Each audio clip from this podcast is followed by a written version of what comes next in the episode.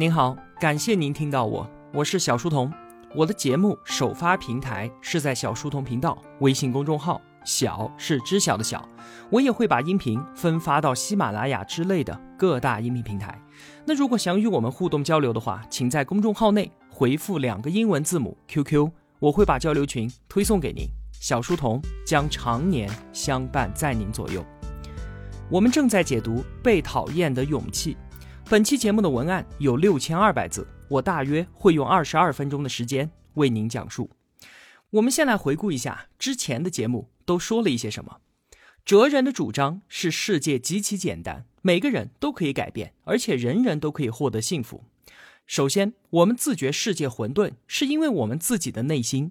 井水常年十八度，但是夏天喝感觉清凉。冬天则感觉温润。我们同时生活在客观世界与自己的主观世界当中。第二，阿德勒倡导目的论，我们都会从过去的经历当中去找到符合现在目的的因素。过去的意义是现在的自己所赋予的，不要被原因论，不要被过去所禁锢。第三，能够愉快的接纳自己是自我改变的前提，也是获取幸福的关键。只看到自己的缺点。其实是逃避人际关系的借口。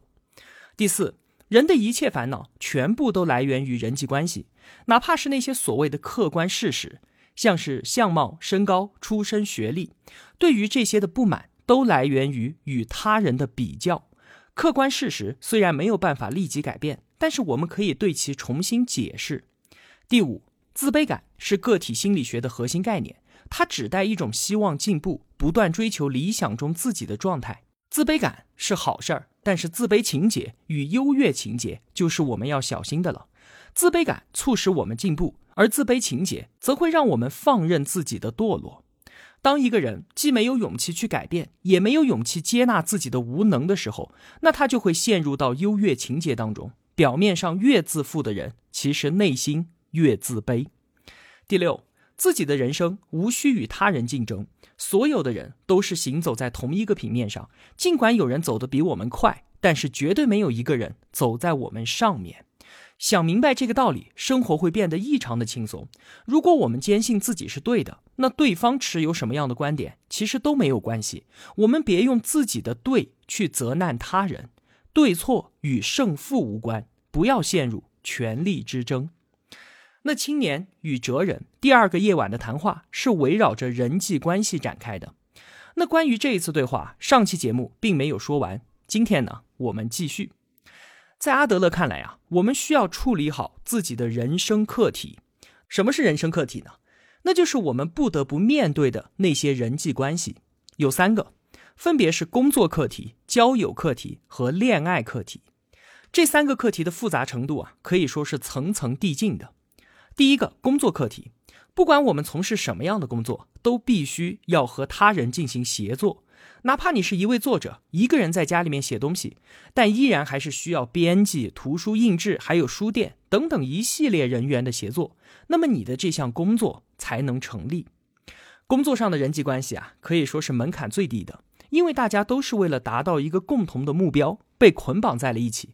就算是我们互相不投缘，也必须合作。像是同事这样的关系，在下班或者是我转行了之后，很容易就变成没有关系了。那如果在这个课题上出现了问题，有人拒绝劳动或者是不想上班，其实是为了逃避工作方面的人际关系。比方说应聘被拒绝，或者在工作中遭遇了重大的失败，开始讨厌上班。其实讨厌的并非是工作本身，而是讨厌因为工作受到他人的批评和指责。被贴上没有能力之类的标签，更讨厌自己的尊严会受到伤害。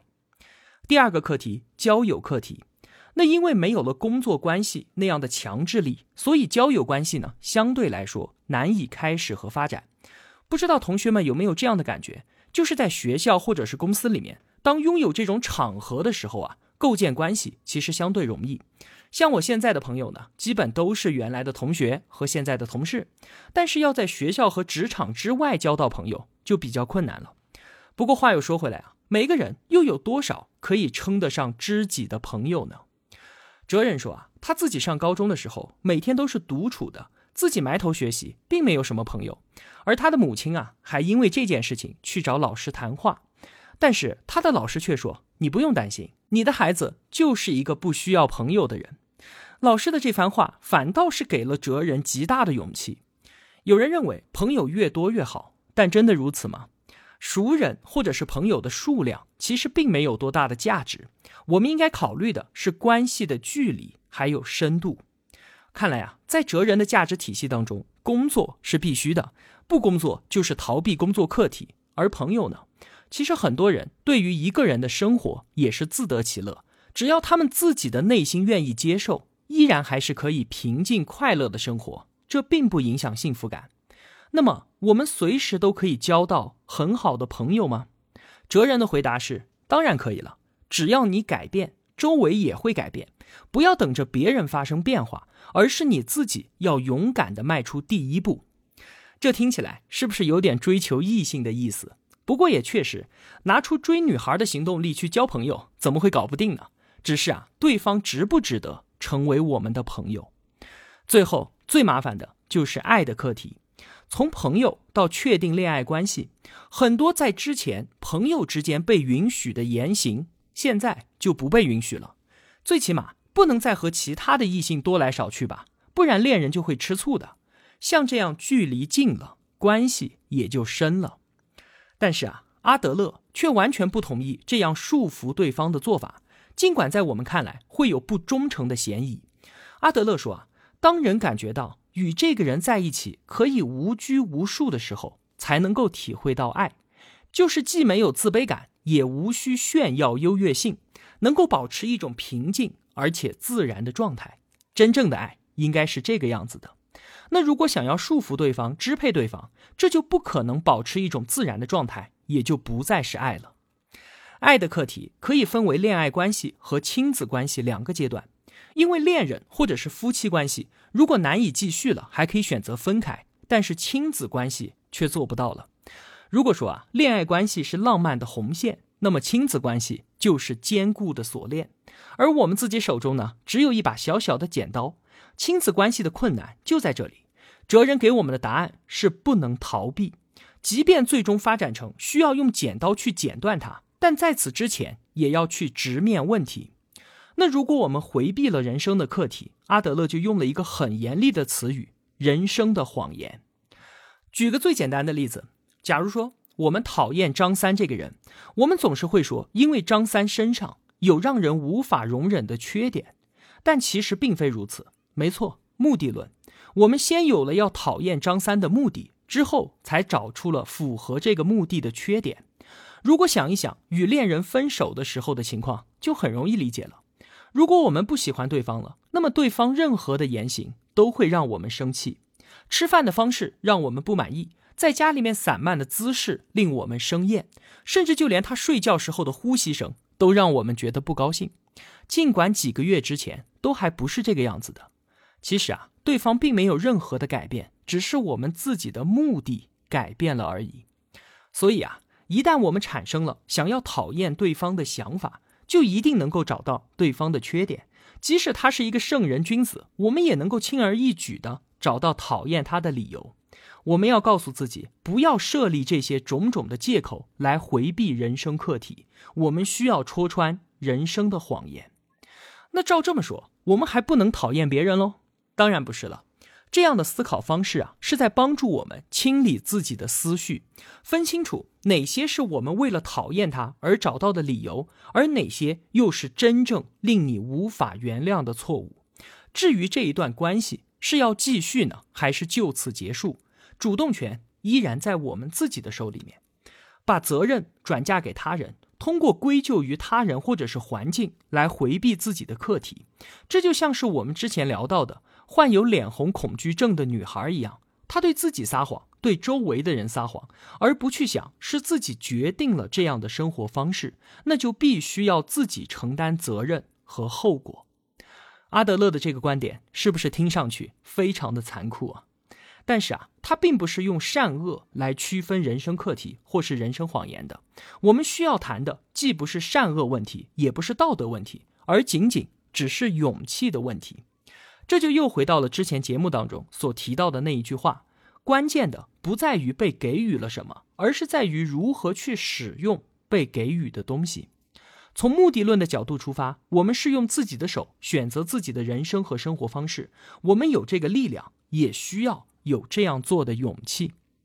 那说到这里呢，哲人和青年第二个夜晚的谈话到此也就结束了。话题从一切的烦恼都源于人际关系开始，到需要有勇气选择我们自己的生活方式结束，其中涉及了自卑感、自卑情节、不与他人竞争、人生三大课题以及人生的谎言这一系列尖锐的话题。那第三个夜晚的谈话呢？青年将在哲人的启发当中进一步的体会自己与他人的人际关系。他们的话题啊，是从自由开始的。那究竟怎么才能够得到自由呢？一提到这个词啊，很多人都会想到金钱。有一句话说啊，货币就是被铸造的自由。其实想想还是蛮有道理的。有了足够的钱，就再也不用看单位领导的脸色了，我连班都不用去上了，想干什么干什么。那我不就是自由了吗？我们的社会啊，夸大了对于金钱的渴望，那对于金钱所换来的幸福，也同样是被夸大了。哲人说啊。就算拥有了巨额的财富，但是却找不到爱人，没有真正的朋友，家庭也不和睦，而这些烦恼靠金钱并不能够消除。拥有物质财富，这并非是真正的自由。巨额财富到底能不能带来自由？我不知道，暂时我是没有办法获得花不完的钱的。那我们就暂且相信哲人所说的吧。那既然所有的烦恼都来源于人际关系，那些令我们感觉不自由的那些束缚，也同样来自于他人。阿德勒告诉我们一句话：请放下对于认可的追求。比方说，父母、长辈、朋友、同事，还有领导，我们想要获得周围所有人的认可，就不得不听从他们的意见。我们想想我们自己吧，是不是都有这样被认可的欲望？像是书里面的青年，就因为他自己没有从事父母所希望的工作，与父母的关系不愉快而倍感苦恼。我们生活当中又有多少人因为长辈的催婚，匆匆的结婚生子，为了得到领导的认可，加班熬夜，饭桌挡酒，领导的一句肯定比自己的身体健康还要重要。这一切不自由的选择，都是对于他人认可的追求，是在满足别人的期待。那我们为什么非要得到别人的认可呢？因为只有这样，我们才会体会到自己的价值。通过别人的表扬，能够消除我们的自卑，增加自信心。我们举个简单的例子来想一想：假如你在单位，地上有垃圾，你看到了之后捡起来丢到了垃圾桶里面，但是周围的人并没有注意到这件事儿，或者是注意到了，也没有人肯定你的行为，那你还会继续这样做吗？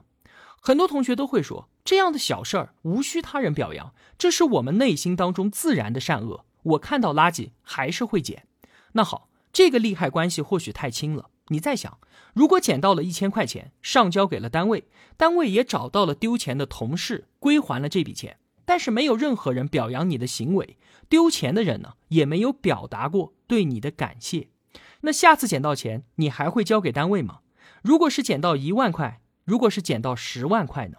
你可能还是会交给单位，但是你心里面是不是很不舒服？其中的冲突是不是就激烈了许多呢？本来啊，拾金不昧与别人的感谢和表扬之间，并不存在任何必然的因果关系。但是我们做了好事儿，没有得到赞誉，就会觉得像是吃亏了一样；做了好事能够得到表扬，做错了事情就应该受到惩罚。阿德勒是严厉的批评了这种赏罚式的教育，因为这会产生一种错误的生活方式，那就是如果没人表扬，我就不去做好事了；如果没有惩罚，那我是不是也可以去做坏事儿？因为神在看着我们，所以要积德行善。那如果没有神了呢？就可以无恶不作了吗？我曾经在彩蛋节目里面啊讲过一个小故事，叫做“上帝不奖励好孩子”。话说啊，有一位儿童心理学家，他是主持儿童电台的，回答孩子们的问题。有一天，一位叫做爱丽丝的六岁小女孩问他说：“我是一个好孩子，但是我的弟弟却是一个坏孩子。爸爸妈妈都要我们九点钟上床睡觉，我每次都听话，可是弟弟总是哭闹，他要在得到一个苹果之后才上床。我也想要苹果，可是父母却不给我。为什么坏孩子可以得到苹果，而作为好孩子的我却得不到呢？这个问题就难住了心理学家。他真诚地说：“啊，我很抱歉，现在我不知道怎么回答你。但是如果哪一天我知道了，我会第一时间告诉你的。”时间一晃，三年就过去了。有一天晚上啊，心理学家跑去参加了一个婚礼。婚礼上面，紧张的新郎就把本该戴在新娘右手的戒指戴到了左手上。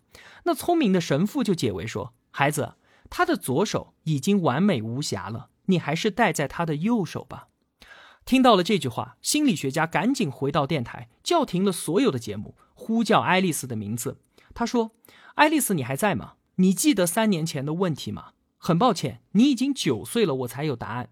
希望你不要再为坏孩子得到苹果而耿耿于怀了，因为坏孩子得到了苹果，而你得到了上帝最好的礼物，那就是一个更好的自己。”在犹太教的教义当中啊，有这么一句话。倘若自己都不为自己活出人生的话，那谁还会为我们自己而活呢？其实啊，上述所说的这一切，只是为了说明，我们并不是为了满足别人的期待而活着，一味的寻求别人的认可，在意别人的评价，那最终都是活在别人的人生当中。讲到这里啊，青年开始反驳说：“你这简直就是一种颠覆社会的论调啊！我们都有要别人认可自己的欲望。”但是为了得到别人的认可，首先我们要认可别人，而通过这样的互相认可，我们才建立了所谓的社会啊。为什么人们都在工作当中想着要出人头地呢？为什么人人都在追求着地位和名誉呢？这不就是一种希望被社会整体认可的欲望吗？哲人说啊，那得到了认可之后，真的就幸福吗？获得了社会地位的人一定感到自由吗？要获得别人的认可，手段无非就是满足别人的期待。你觉得怎么好，那我就怎么来。但是如果工作的目标是为了满足别人的期待，那工作应该会变得相当痛苦吧？哲人接着说：“你可能会感到意外。事实上啊，到我这里来接受心理辅导的人，几乎就没有任性的人，绝大部分人都是烦恼于满足别人的期待，无法按照自己的想法去生活。”阿德勒的观点，并非是叫我们做一个任性并且自私的人，并不是让我们旁若无人的肆意横行。我们可以想一想，当我们追求认可，一味的满足别人的期待，按照别人眼中的认可来决定自己的选择，那么选择的后果由谁来承担呢？满足父母的期待，选择不喜欢的工作，那今后早九晚五、哭丧着脸去上班的那个人是谁呢？满足长辈的期待，草草的结婚生子，与一个自己不爱的人走完余生，今后在家庭关系中备受煎熬的那个人是谁呢？满足领导的期待，加班熬夜应酬，今后承担身体病痛的那个人又是谁呢？某种选择所带来的结果，最终由谁来承担？那么。这就是谁的课题？从事什么样的工作是我自己的课题；与谁结婚、何时结婚也是我自己的课题。在努力工作与保持身体健康当中找到那个平衡点，更是我自己的课题。我自己的课题就要我自己做主。基本上一切人际关系的矛盾，都起因于别人的课题妄加干涉，或者是自己的课题被别人所干涉。这应该算是网上关你屁事儿。和关我屁事儿的终极形态吧，也是这本书当中我最喜欢、最受用的观点。它叫做课题分离。这个概念啊，不难理解吧？再重复一次：谁承担某种选择的结果，那就是谁的课题。把我们自己的课题与他人的课题分离开来，不要干涉别人的。对于别人的干涉，也无需理会，仅此而已。怎么样？课题分离这个概念是不是听起来干净利落？但是仔细想一想啊，还是觉得难以执行下去。那像这样，在自己和别人之间严格的划清界限的生存方式，在伦理和道德上能够说得通吗？别人因为担心自己而伸出的援手，你也粗暴的推开，说不许干涉我，这不是践踏别人的好意吗？还有，父母与孩子的关系要如何用这个概念处理呢？学习明显是孩子他自己的课题，那作为父母，在孩子不学习的时候，难道放任不管吗？这些疑问在课题分离的观点之下要如何解释呢？那么，关于课题分离的展开，以及第三个夜晚哲人与青年的其他谈话，我会在下期节目为您分享。最后啊，我们梳理一下今天都说了一些什么吧。首先，我们需要处理好自己的人生课题，三个课题。工作课题，我们不管从事什么样的工作，都要与他人发生协作。当我们逃避工作课题的时候，并非是单纯的不想上班，而是逃避工作当中的人际关系。交友课题，朋友并非越多越好，数量其实没有多大价值，关系的距离和深度才是我们需要思考的。爱的课题，当感觉与一个人在一起可以无拘无束的时候，那才是真正的爱。这是一种既不自卑也无需炫耀的平静而自然的状态。爱的课题分为恋爱关系和亲子关系，一个是浪漫的红线，一个是坚固的锁链。就算我们要结束爱的关系，在此之前也一定要直面问题。第二点，人生的谎言，不要把责任转嫁给他人。通过归咎于他人，或者是归咎于环境，来回避自己人生的课题，是我们自己决定了生活方式，那就要承担责任和后果。我们有这个力量，也需要有这样做的勇气。第三点，不要活在他人的期待当中。我们从小到大都被教育，做了好事应该受到奖赏，而做了坏事应该受到惩罚。因为有神在看，所以我们要积德行善。但是如果没有神呢？世人就可以无恶不作吗？我们并不是为了满足别人的期待而活，一味的寻求别人的认可，在意别人的评价，那么最终就是活在别人的人生当中。最后一点，课题分离。对于某种选择，谁为这个选择的最终结果负责，那这就是谁的课题。干涉或者是负担别人的课题，会让我们的人生变得沉重而痛苦。丢开别人的课题吧，并且拒绝别人的干涉。我们的人生就会变得异常的轻松。今天啊，就和大家分享这么多了。哲人与青年第三个夜晚的谈话并没有结束，我们下期节目继续。如果我有帮助到您，也希望您愿意帮助我。一个人能够走多远，关键在于与谁同行。我用跨越山海的一路相伴，希望得到您用金钱的称赞。我是小书童，我在小书童频道与您不见不散。